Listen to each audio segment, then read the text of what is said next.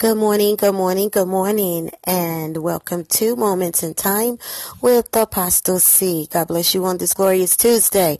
Just a reminder that no weapon formed against us shall prosper.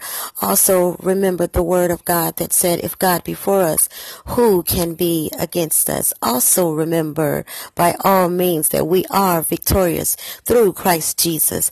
Amen. Don't forget to draw your strength from Him because without Him we are nothing. The Bible says, in him we live, we move, and we have our beings. So know that you are more than a conqueror and you can do all things through Christ who gives you strength. God bless you. Have a glorious day and be reminded in all times that you can do all things but fail when you walk with Jesus Christ. Why? Because there is no failure in God. Enjoy your day. God bless you.